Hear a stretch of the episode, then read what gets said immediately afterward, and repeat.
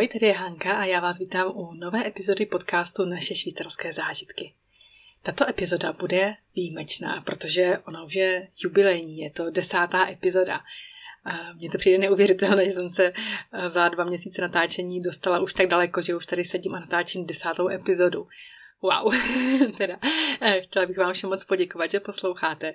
A já když jsem přemýšlela o tom, jaká by tato, nebo o čem by tato epizoda měla být, tak mě napadlo udělat něčím speciální. A to tak, že jsem vás na Facebooku a na Instagramu vyzvala, abyste mi posílali vaše otázky a ptali se na to, co vás zajímá. Já jsem moc ráda, že jste psali, že jste posílali svoje otázky. Já jsem je dala dohromady, promyslela jsem si odpovědi a myslím, že tento podcast bude docela, docela dlouhý. Ale ještě než se k tomu dostanu, chtěla jsem vám říct, že jsme se právě teď vrátili z naprosto úžasného místa. Protože u nás tady už jsou podzimní prázdniny, začaly vlastně v sobotu a my vždycky o prázdninách vyrážíme s dětmi na nějaké místo, na nějaké nové místo, které jsme doposud neznali a které by si mohli užít. A právě takovéto místo je Lind Home of Chocolate, což je z Brusu nově otevřené muzeum čokolády, kousek od Curychu tak jsme tam teda dneska ráno vyrazili, protože hlavním tahákem této čokoládovny je teda nejen to, že je to největší čokoládové muzeum ve Švýcarsku, ale taky 9-metrová, 9 metrů vysoká čokoládová fontána, což je největší čokoládová fontána na světě. A je to opravdu wow zážitek, když u ní stojíte a tam ze zhora stékají ty kila čokolády je to prostě krásné a slibuju, že hned jak dotočím tento podcast, tak eh, sednu k počítači, respektive asi od něho vůbec ani neodejdu a hnedka začnu upravovat fotky a začnu psát článek na blog, takže se určitě máte na co těšit.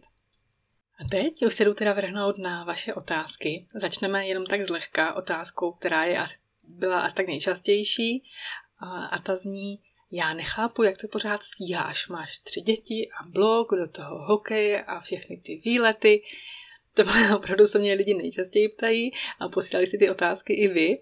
Tomu musím říct, že já hlavně těžím z toho, že jsem žena v domácnosti, že nechodím do práce a blog píšu většinou, když děti jdou na odpolední vyučování, respektive když kluci chodili na odpolední vyučování a naše malá byla ještě tak malá, že po obědě chodila spát, tak uh, místo toho, abych šla dělat nějaké domácí práce, tak já jsem naskládala jen nádobí rychle do myčky, a dala malou spát, kluky jsem vyprovodila do školy a sedla jsem si k počítači a začala jsem psát, respektive dělat všechno, co s tím psaním blogu souvisí, upravovat fotky, zjišťovat si ještě nějaké informace, dělat infografiku, potom sdílet. Takže opravdu toto byl ten můj volný čas, který já jsem eh, měla, anebo i pořád mám. A mývám ho i tehdy, když kluci si pozvou své kamarády na hraní nebo jdou si k ním hrát a mě ke svým hrám vlastně už nepotřebují, takže já už tak vždycky tak poučku kontroluju, nachystám jim svačinku, pití, dívám se, co dělají, ale potom vždycky v těch nestřežených chvilkách se nám počítači a dělám si, co potřebuju, takže si vlastně takhle jako kradu ty chvíle. Já nejsem ten typ, který by pracoval v noci, mě už to v noci nemyslí a opravdu to jsem ráda, že padnu na gauč a už nemusím vůbec na nic myslet. To spíš se stane kolikrát, když uh, třeba vstanu dřív než děti, což neříkám, že málo kdy, ale stane se to, tak taky do mě je absolutní klid, já jsem ráno čerstvá, ty myšlenky se mi rozjedou, tak hodem sednu k počítači, zapínám počítač a začínám psát a využívám toho, když všichni spí a pak do mě je klid a nikdo mě neruší, nikdo mě nepotřebuje, nikdo za mnou nechodí, takže to jsou ty chvílky další, které já mám sama pro sebe a které věnuju svému blogu, místo abych tady kmitala zádrem nebo já nevím co. A co se týká těch výletů a hokejů, to se taky docela snažím skloubit, protože když kluci hrají hokej v nějakém zajímavém místě, kde jsme ještě nebyli, tak já hnedka hledám, co je poblíž, co by se kde dalo navštívit. To se stalo třeba teďka třeba přes Vánoce, když u nás, před Vánocemi, když u nás byly na návštěvě naši a Dominik měl turnaj v Bílu a oni vždycky, když mají turnaj nebo zápas, tak eh, musí tam být asi hodinu, hodinu a čtvrt předem na tom místě, na tom místě srazu. No a já jsem si říkala, jako jo, mám tady hodinu a čtvrt, co teď? A našla jsem, že v Bílu je muze Omega, což je muzeum hodinek Omega a Swatch, kde se dá příjemně strávit ten čas. Takže jsme tam vyrazili, Nakonec jsme teda nestihli ani Dominikovu první třetinu toho zápasu, protože to muzeum bylo fakt tak zajímavé, ale i takhle se to prostě snažíme udělat. A nebo tuším před dvěma lety byl, měl Patrik turnaj v Grindelwaldu, což je asi hodinu a čtvrt od nás.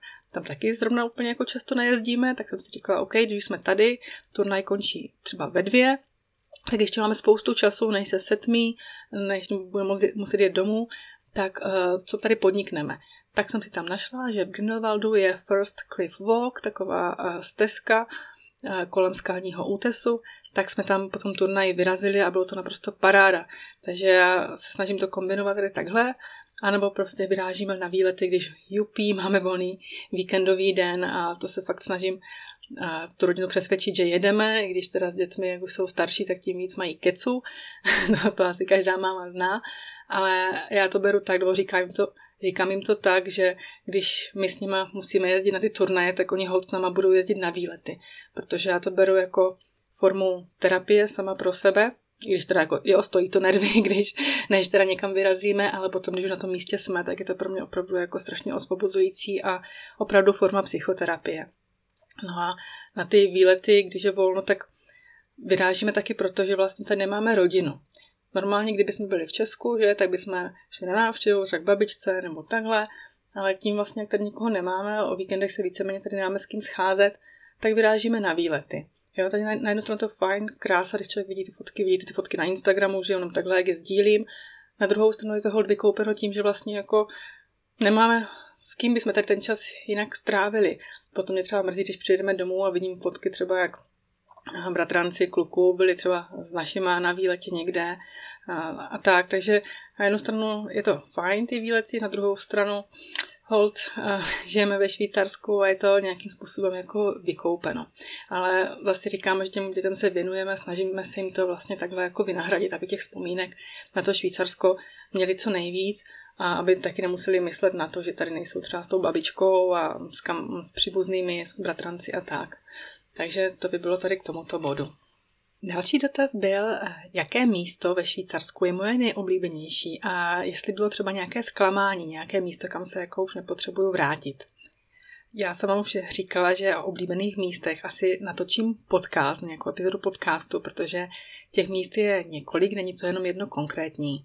Já miluju náš Emmental, já říkám náš, protože opravdu ta, ten region, ve kterém bydlíme, je opravdu krásný a v letčem mi připomíná můj rodný kraj, Bílé Karpaty a tak. A potom mám strašně ráda Bern. Bern v Bernu jsme zažívali ty prvotní emoce a potom, co proběhly ty manželovy pohovory, tak ten se mi strašně líbí a mám na něj krásné vzpomínky. Potom mezi mé oblíbené místa, no města, patří Thun na břehu Tunského jezera, což je taková brána do Berner Oberland, do té oblasti eh, Bernských Alp. A je to opravdu nádherné místo. A pak taky Solothurn, který je od nás vzdálený asi 20 minut a ono se mu říká nejkrásnější barokní město ve Švýcarsku. A mám ho ráda právě z toho důvodu, že je takové barokní, že je opravdu jiné než mm, místa nebo města všude jinde ve Švýcarsku. A svým způsobem mi právě připomíná se moje rodné město, které je taky svým sluhem barokní. Takže to jsou ve zkratce čtyři oblíbená místa a já slibuju, že fakt tu epizodu o těch oblíbených místech udělám a ještě to víc rozvedu a určitě několik dalších ještě přidám. A co se týká míst, které mě zklamaly, a no, to byly zrovna nedávno, byly dvě. Jedno, kdy jsem si fakt nepřipadala jako ve Švýcarsku, bylo v Ženevě, v Pont de la Jonction. Teď přesně nevím, jak se to vyslovuje, když se francouzštinu jsem tady hrdě prsila, že francouzštinu umím, ale tohle slovo zrovna úplně asi nevyslo, nevím, jestli vyslovuji úplně správně. Nicméně Pont de la Jonction je místo, kde se setkávají dvě řeky, Larve a Rona. A to, co dělá toto místo zajímavým, je extrémní kontrast barev mezi oběma řekami, protože Rhône je taková tyrkysová a neuvěřitelně průzračná, zatímco voda v řece Larve je taková jakby zablácená a hnědavá. Takže když se ty dvě řeky setkají, ty vody, tak to opravdu tvoří krásný obrázek. A já jsem v Ženevě byla právě s Radkou. Zdravím tě, ahoj. Bylo to tuším na konci června, kdy jsme si řekli, že tohle místo v Ženevě opravdu chceme vidět. A tak jsme se k němu vydali. K tomuto místu se jde uh, takovou zvláštní čtvrtí podél autobusového depa, je to taková úzká pláž podél té řeky Rony, kde se schází mm, dejme tomu, alternativní scéna, nebo jak to říct, to je spíš možná jako eufemismus. A až doma jsme zjistili, že to místo prý není až tak docela bezpečné a opravdu se jako někdy nedoporučuje tam moc chodit, což říkám, zjistili jsme to až doma a opravdu to nebylo to místo, kde si představíte jako ten pojem malebnost a krása švýcarská. No. Takže hold, i mistr Tesar se někdy v plánování utne, takže to nebylo to místo, kam bych se opravdu ráda eh, chtěla vracet znova.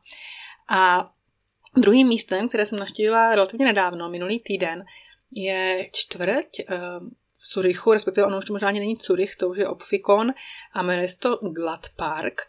Je to čtvrť, nebo takový komplex, který vznikl de facto na zelené louce, protože ještě před pár lety tam vážně nebylo nic a teď je to místo, kde bydlí 6 až 7 tisíc lidí.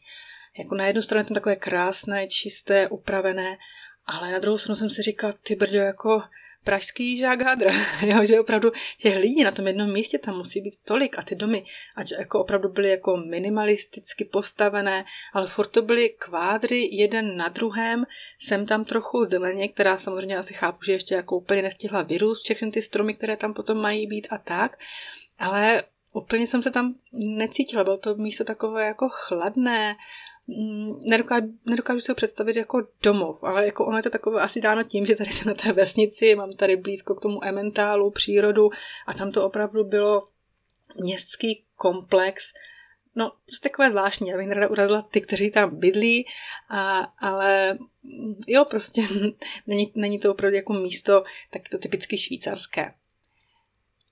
Tak a další dotaz, ten už jde teda trošinku na tělo, jestli jsem nebyla z toho, jak tady školky a školky fungují na mašli. Ty, ta, ta, ta satelka myslí to, jak mám pořád děti doma a ta dvouhodinová pauza na oběd a tak. No, upřímně, že jsme to namašli pořád, jakože to je, opravdu ten systém je jiný, zrovna teď jsme o tom dneska s manželem ráno mluvili, že je to opravdu jiné než v Česku a že z člověka udělá, z té ženy udělá hausfrau, a vlastně takový pucfrau, protože člověk nedělá nic jiného, než se vaří, vaří dětem v poledne, uklízí po nich a tak. A jo, opravdu je to někdy na mašli, jako když člověk někdy potom jako slyší, a proč ty děti nedáme teda do té Tagesschule nebo do té družiny, nezaplatíme jim ty obědy, teď jako přece na to máme, ne? No a jo, na jednu stranu jako na to máme, fajn, ale na druhou stranu si říkám, že už je to pro nás takový, jdeme tomu, rituál, kdy se mi ty děti sejdou v to poledne doma a já si říkám, že nechci platit někomu, aby ty moje děti vychovával, abych tedy musela ještě organizovat třeba jako dalšího člověka, aby ty děti vyzvednul z té šule, zavezli je na turné nebo na, na, na tréninky. A bylo by to další organizování navíc. A vlastně proč? Abych chodila do práce, abych de facto jenom vydělávala na tady tohohle cizího člověka, který se mi bude starat o děti. A já jsem si ty děti nepořizovala proto, aby si mi o ně staral cizí člověk. A na druhou stranu to, že jsem doma, tak mi musím to vidět pozitivně, že mi to dalo i tu šanci být s nima doma, trávit s nima intenzivně ten čas a taky věnovat ten čas sama sobě. Jo, kdybych doma nebyla, tak já myslím, že tenhle ten blog nepíšu, že tenhle ten podcast nenatáčím a toho času bych měla opravdu málo, protože potom, kde jsou všechny ještě další povinnosti, které člověk musí doma dělat, vyprat, uvařit, nakoupit a všechno tohle z toho. A myslím si, že nejsem asi jako tak kariérně založený člověk, abych musela tady pracovat na 100% a mít, být pocit, mít pocit, že jsem jako super výkonná zaměstnankyně, super matka a já si myslím, že tohle nějaký čas ještě možná oželím a budu spokojená, budu mít spokojenou rodinu, děti, se kterými asi rozumím. Otázka samozřejmě, jak se mi to vrátí za pár let, když budou v pubertě, ale myslím si, že tenhle čas mi prostě nikdo nevrátí a já nechci, aby mi ho nikdo bral. Takže to je možná k tomuto tématu. Další otázka, co mi přišla, je taky možná trošinku na tělo, ale já jsem se přesto rozhodla, že na ní odpovím. Ten dotaz tedy zněl, kolik jako rodina se třemi dětmi v kantonu Bern máme celkové výdaje měsíčně. To je úplně všechny položky celé rodiny.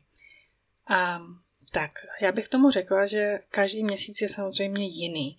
V jednom měsíci přijdou složenky na zaplacení pojistek za auta, v dalším měsíci platíme členství v hokejovém klubu, pak jedeme třeba na letní dovolenou, zimní dovolenou, na prodloužený víkend do Česka jedeme, musíme kupovat dětem nebo i sami sobě sportovní vybavení, to znamená lyže, helmy, kola, takže to v měsících různých se toho různě sejde těch výdajů ale základ zůstává víceméně stejný, to znamená nájem, zdravotní pojištění, které si člověk vlastně platí sám, internet, telefon, nafta, jídlo, oblečení. No, ještě bych řekla, že jako rodina úplně si myslím, že extra neutrácíme, nekupujeme nějaké značkové oblečení nebo luxusní zboží, spíš se držíme toho vesla kvalita za rozumnou cenu, takže na jednu stranu nemáme problém koupit něco dražšího, když víme, že to přinese kýžený užitek, že to opravdu eh, upotřebíme, ale zároveň nemám problém koupit dětem věci, no i sobě věci eh, z Lidlu nebo z druhé ruky, ze sekáče. No, abych se teda konečně dostala k tomu, kolik to je, kolik je ta částka, tak eh, v průměru bych řekla, že to zhruba 7 tisíc franků měsíčně jsou ty naše výdaje.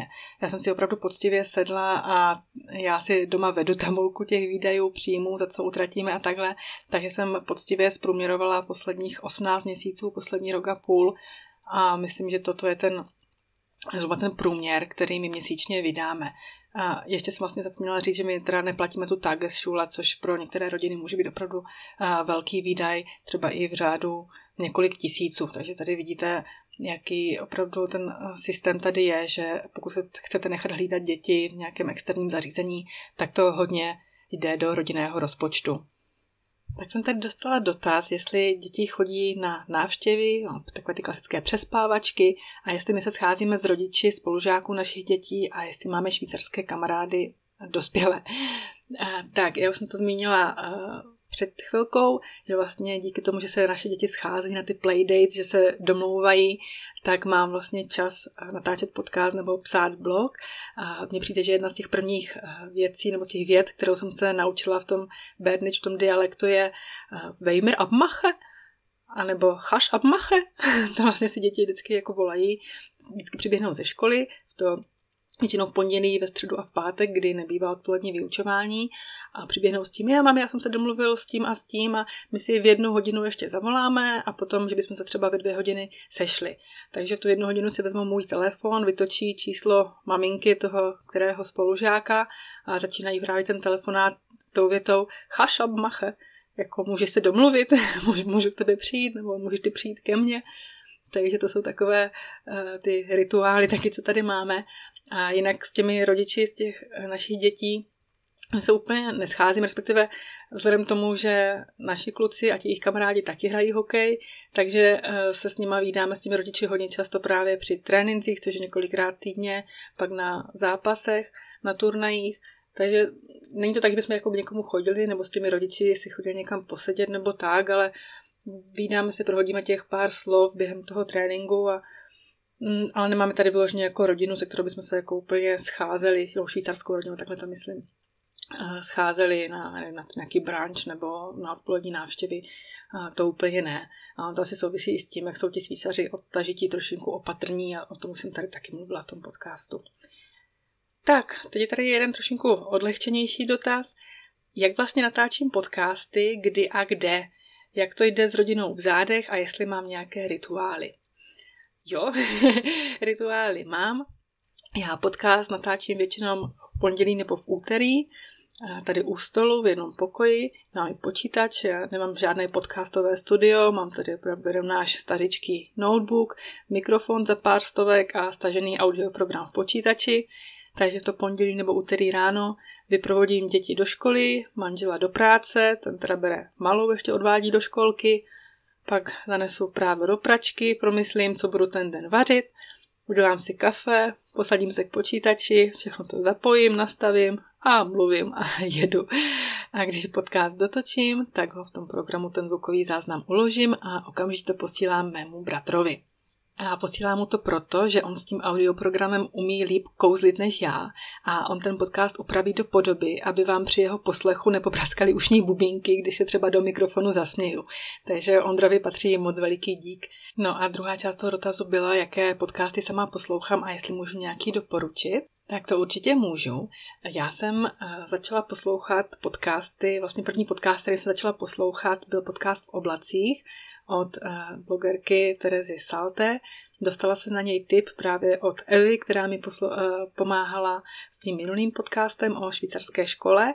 A dostala jsem ten tip proto, že je to povídání o Norsku a to povídání o životě tam se prý hodně podobá tomu ve Švýcarsku. Tak mě zajímalo, jak to teda je. A opravdu jsem našla spoustu styčných bodů a díky tomu jsem dostala tu inspiraci povídat právě o Švýcarsku. Jenom o Švýcarsku. Druhým podcastem, co můžu doporučit, který poslouchám, je podcast Linka, což je podcast stejné autorky, Terezy Salte, ale ona ho má jako dialog s youtuberem Kovim. Kovyho jsem dřív znala jenom tak jako opravdu toho mladičkého floutka nebo youtubera nebo jak to říct influencera. A díky tomuto podcastu jsem zjistila, že je to neskutečně chytrý a vtipný člověk a opravdu mě v tom podcastu hodně baví poslouchat jeho myšlenky a ty myšlenkové pochody. Takže to je linka. Třetí podcast, který poslouchám, je Hello Christy. Na ten jsem taky dostala tip, to je zase holčina, která bydlela pět let v Austrálii. A já, když jsem tento, tento tip dostala a rozklikala jsem si tu fotku k tomu podcastu, tak jsem zjistila, že vlastně Kristýnu už jsem viděla, dokonce jsem ji potkala osobně na Bloggerfestu v Praze, kdy vystupovala jako přednášející ještě se svým tehdejším projektem za normální holky. Takže pokud tento projekt neznáte, ten je taky docela zajímavý. Dalším podcastem, co poslouchám, je vlastně rozhlasový pořad, který je uložen na Spotify právě jako podcast a je to host Lucie Výborné. Vlastně jsou to rozhovory z jedničky z radiožurnálu a Lucie tam mývá právě skvělé hosty a člověk se taky spoustu věcí dozví. Dalším podcastem je Deep Talks, to jsou rozhovory influencera Petra Máry. Petra Máru jste asi teďka možná zaregistrovali v souvislosti velkou kampaní na roušky, který vlastně stál v pozadí této kampaně a ten má rozhovory taky se zajímavými osobnostmi. Třeba nedávno jsem poslouchala rozhovor s Eliškou Vyhnánkovou, což je spoluautorka knížky Jak na sítě, anebo třeba eh, s Martinem Veselovským. Byl hodně zajímavý rozhovor. No a poslední podcast, který poslouchám, ale už tak jenom sporadicky, je A Cup of Style. To hm, jsou holky Lucie a Nicole. Oni jsou hodně známé, už docela léta fungují na té blogerské scéně a mě zajímalo, jaký byl příběh těchto holek, které s blogováním začaly v podstatě ještě jako děti. Řekla, myslím, že ještě tehdy ani nebyly jako úplně v pubertě. A ty mi při tom svém povídání potvrdili to, že úspěch opravdu nepřijde sám od sebe. Že i když jsou teďka oni, dá se říct, ikony toho blogerského, influencerského českého rybníčku, tak si to taky museli tvrdě všechno vydobít a vydřít a taky měli ty svoje ups and downs, to znamená ty pády a úspěchy a, a všechno si museli de facto vytvořit sami. Takže to, to je docela jako inspirující podcast. No a zpátky z dotazy ke Švýcarsku. Dostala jsem otázku, co by se Švýcaři mohli naučit od Čechů a naopak. Nad tím jsem přemýšlela, myslím, že nezas tak dlouho. První, co mě napadlo, že eh, Švýcaři by se od nás, od Čechů, mohli učit takovou spontánnost a schopnost improvizovat. Tu spontánnost myslím to, že třeba, jak jsem tady zmiňovala, ty playdates, a ty schůzky na hraní těch dětí, tak jste pochopili, že ono to všechno musí fakt organizovat. Musí si zavolat ty děti, nebo si napsat maminky mezi sebou sms všechno prostě musí být naplánované, domluvené. Jo? A oni opravdu, ti Švýcaři mají tohle plánování a organizování v krvi já, já vím, že když jsme chtěli mm, na konci minulého roku organizovat takovou společnou hokejovou akci česko-švýcarskou, možná se k tomu taky někdy v budoucnu v podcastu dostanu, tak opravdu jsme s tou švýcarskou stranou museli sedět a dávat program, sestavovat program opravdu jako do puntíku. Tam nemohlo zůstat žádné volné okno. Když my jsme říkali, jo, to se do té doby je času dost, to se ještě něco naplánuje, něco se vyrobí, něco se uvidí, tam něco dáme do toho programu potom tak se fakt jako měli vidět ten děs v očích, že prostě půl roku dopředu ještě není naplánováno, co přesně v ten daný časový slot budeme dělat. Jo, takže opravdu eh, ta spontánnost, to si myslím, že to je to, co jim jako chybí. No a zároveň tu jde ruku v ruce s tou, to, s tou schopností improvizovat, jo, že opravdu, když se něco stane, něco pokazí, tak je to, si myslím, co jako paralizuje. Ale jako potom ve finále se tomu jako dokážou i přizpůsobit, pokud ta situace jako změní, jo, ale na začátku je to fakt jako opravdu, opravdový šok pro ně, podle mě, a neumí v tom plavat jak v tí Češi, si myslím. Um, no a co bychom se my Češi mohli učit od Švýcarů? Já si myslím, že je to určitá ta švýcarská disciplinovanost.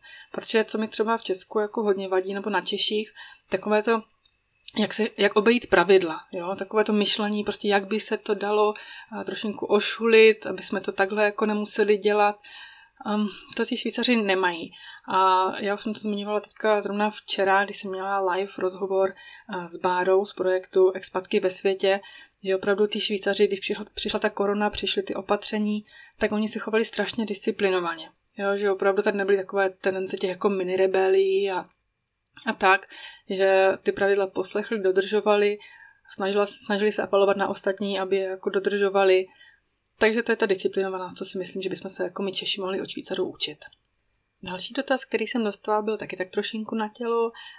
Byl to dotaz, jaké zaměstnání bych tady chtěla dělat a kde sama sebe vidím za 5 až 10 let, respektive co budu dělat, až budou děti samostatnější.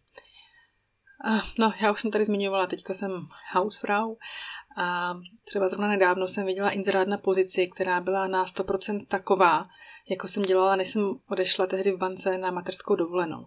Bylo to pro super firmu, tady v blízkém městě, jenomže na 100% úvazek. A já jsem si říkala jednu chvilku, že bych tam třeba i napsala, že sice jako bych na 100% nemohla, ale že tu práci jsem dělala, že navíc ta firma měla i pobočku v České republice, nebo byly v úzkém kontaktu s Českem, že by to mohla být i moje třeba jako výhoda ten jazyk. A pak jsem si říkala, že jim tam ten životopis pošlu. A pak jsem začala chvilinku přemýšlet a říkala jsem si, jestli mě to HR ještě jako bavilo vůbec. Na jednu stranu asi jo, protože jsem měla ráda ty rozhovory, ty náborové pohovory s lidmi, strašně ráda jsem se dozvídala, co dělali, jaké měli profese předtím a tak. A na druhou stranu si říkám, že musela bych se spoustu věcí učit, třeba právě třeba švýcarský zákonník práce a možná to by bylo jedno z těch kritérií, kvůli kterému by mě nevzali, protože samozřejmě pohovor jenom nestačí, člověk musí řešit výpovědní doby a tady tyhle ty věci. A nevím, na jednu stranu mě ta pozice bavila, na druhou stranu jsem si říkala, že teď, když jsem vlastně doma, tak mám ideální čas nebo příležitost změnit ten směr. Já možná přidám k tomuhle ještě takovou jako historku, co se stala asi před, já nevím, 10 až 15 lety, respektive vím, že stoprocentně ještě jako před dětma. A tehdy jsem studovala vysokou školu a v televizi nebo někde se objevil inzerát na moderátorku, nebo na konkurs pro moderátorku sportovních novin.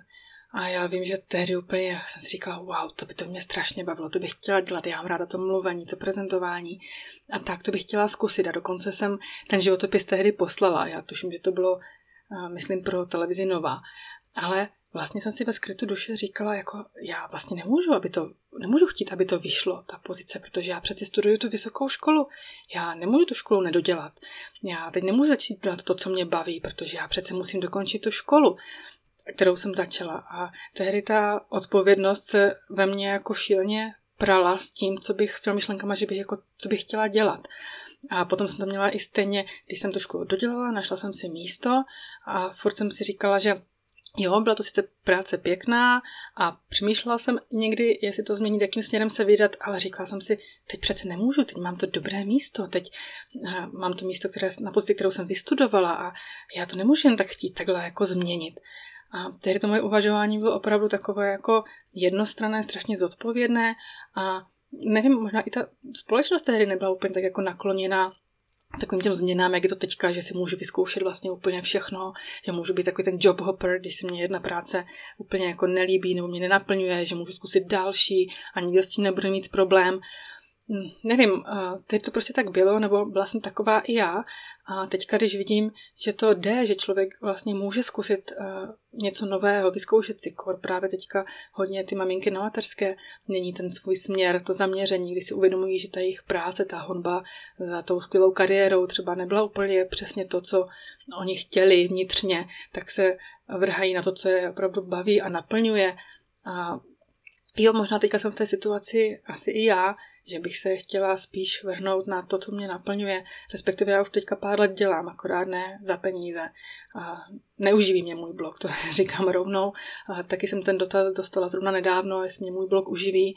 Ne, neuživí a ti, co tvrdí opak, že to jde se blogem uži- uživit, tak uh, lžou, respektive neříkají úplnou pravdu, protože samotným psaním blogu se uživit nedá.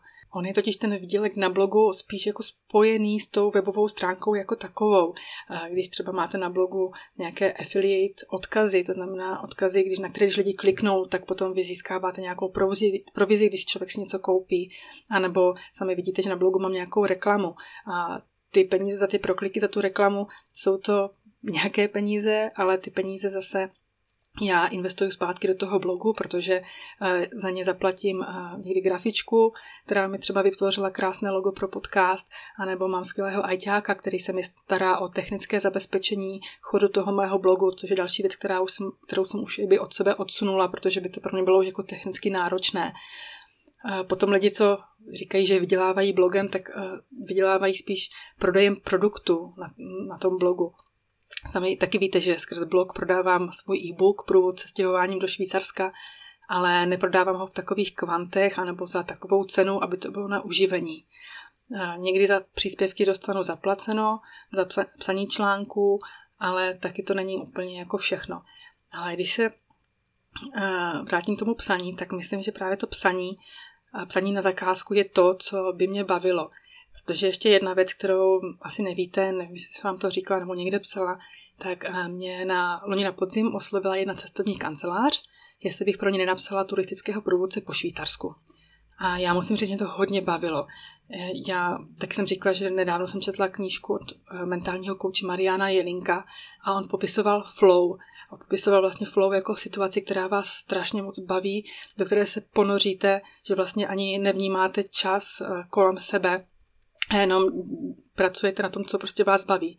A pro mě tohleto psaní bylo to ono, kdy já jsem se dostala do toho svého flow a i když eh, ta, samozřejmě ta osnova o té cestovní kanceláře byla daná nějakým způsobem a ta práce byla hm, asi na půl roku a rozsahově to bylo asi, musím říct, délky diplomové práce, tak i tak jsem měla ten prostor a mohla jsem do toho psaní vložit kus svých znalostí o Švýcarsku. Takže já si myslím, že třeba psaní je to, co mě určitě bavilo.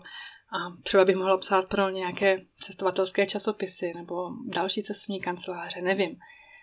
A druhá věc, co by mě bavila, je taky spojená s tím předáváním svých znalostí o Švýcarsku. Já bych asi možná ráda zůstala v turismu, když to takhle vezmu, třeba možná by mě bavilo provázení nějakých delegací, když do Švýcarska sem kolikrát jezdí nějaké vládní delegace nebo senátorské delegace, nebo třeba i nějakých zájezdů. Teď jsem taky uvažovala, co třeba obnáší, hm, aby si člověk udělal průvodcovské zkoušky. Přiznám se, ještě jsem se teda potom podrobně nepídila, takže jestli někdo z vás má nějakou zkušenost, jak toto probíhá, tak mi určitě dejte vědět.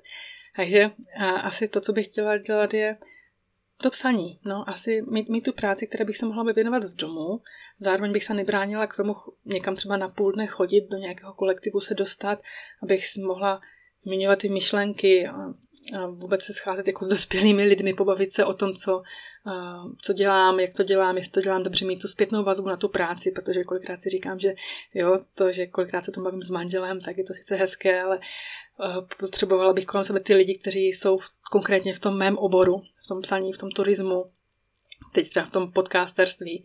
Takže opravdu bych se nebránila něčemu takovému. No, jak se tak dívám, tak už natáčím dlouho, eh, ale ještě tady mám poslední dotaz, respektive taky tak spojení dvou dotazů, které se sebou vzájemně souvisí.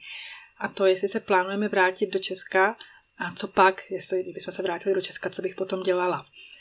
Tak já to možná ještě navážu k té otázce předtím, co bych já dělala, k čemu bych se věnovala. Pokud bych se asi dál nevěnovala psaní, nebo podcasterství, nebo turismu, nebo HR, a možná bych, kdybych si nevěděla rady, kam se sebou, kam se vrtnout, tak si myslím, že bych se asi obrátila na nějakou kariérovou poradkyni. Ne na nějakou, na konkrétní kariérovou poradkyni, protože Moje vedoucí diplomové práce, co jsem měla na vysoké škole, se v současné době věnuje kariérovému poradenství a takhle vím, že to dělá opravdu dobře, protože dokázala poradit už strašné spoustě žen, aby věděli, co se sebou, kam kam se dá dál v té kariérové cestě, takže já bych se asi jako nebránila tady tomuhle, abych mohla právě s někým probrat, co mám za sebou a kam bych, nebo kde bych tyhle své dosavadní zkušenosti, které mám, ať jako housefrau nebo bloger, part-time blogerka, podcasterka, kde bych je mohla uplatnit dál. No a um, jestli bychom se teda vrátili, to je otázka. Já nevím, já vždycky ve srandě říkám, že jako já odsud ze Švýcarska ale nohama napřed. Ale mě to spíš takový jako vtípek. Já ne, strašně bych si přála, aby jsme vlastně zůstali co nejdíl. A to hlavně kvůli dětem, aby je dokázali co nejvíc těch jazyků, které se tady učí, aby je co nejvíc dokázali nasát a aby ten jazykový základ k sobě měli, protože to si myslím, že se jim v životě určitě nestratí. A to, jak tady dlouho budeme, bude samozřejmě záležet i na manželovi, na jeho práci a kdybychom se měli vracet, já vlastně ani nevím, jestli by to bylo jako do Česka zpátky. Já si myslím, že manžel má ty zkušenosti už jako takové, že myslím, že by nám to nebránilo uh, hledat tu práci, nebo jemu by to nebránilo a myslím si, že by to i udělal, hledal si tu práci i mimo Česko, zkoušet to třeba do dalších zemí. Uh, nevím, nemůžu mluvit samozřejmě za něho, ale myslím si, že opravdu s těmi zkušenostmi, které už nabral tady, tak si myslím, že by se toho, by jsme se toho už nebáli, si myslím, toho stěhování, protože jak už jsme to zažili jednou, tak asi víme, jako do čeho bychom šli. A takže nedokážu říct, jestli jsme se vraceli do Česka nebo někam jinam. Uvidím. Člověk fakt vážně neví. My taky jsme si říkali, že máme v Česku rodinu, rodiče nám stárnou, ať chceme nebo nechceme, my stárneme, rodiče nám stárnou, nevíme, jak na tom budou za pár let zdravotně, jestli nebudou potřebovat naši podporu, naši pomoc, takže i to může být faktor, třeba kvůli kterému bychom se museli vracet. Takže opravdu nikdy neříkej nikdy, nevíme, kam nás ten osud zavede, nevěděli jsme, že nás zavede sem do Švýcarska, nevíme, kdy a jestli nás zavede zpátky do Česka. Takže tím bych to asi tak uzavřela ty otázky. Já si myslím, že jsem mluvila docela dost dlouho eh, nad rámec toho běžného času, který eh, většinou v podcastu mám. A já doufám, že jsem vás nenudila, že jsem moc nějak neskákala z těch témat. Ehm, snažila jsem se to nějak se skupit, aby ty otázky spolu souvisely, aby byly, dá se říct, najdostanu na tělo a pak byly proloženy těmi eh, méně závažnými tématy. Takže doufám, že vás ten podcast pobavil, nebo aspoň jste se dozvěděli zase něco o nás, o mě, o tom, jak to tady máme. A budu moc ráda, když tam pošlete ještě další otázky a kdo ví, třeba pokud bude ještě nějaká další jubilejní epizoda a sejde se spousta dotazů, tak můžu udělat ten podcast takový znova. Tak jo, já děkuji moc, že jste poslouchali a nezapomeňte mě sledovat na mých sociálních sítích, na Facebooku, Instagramu, číst můj blog a já se tady s vámi těším zase někdy příště. Ahoj!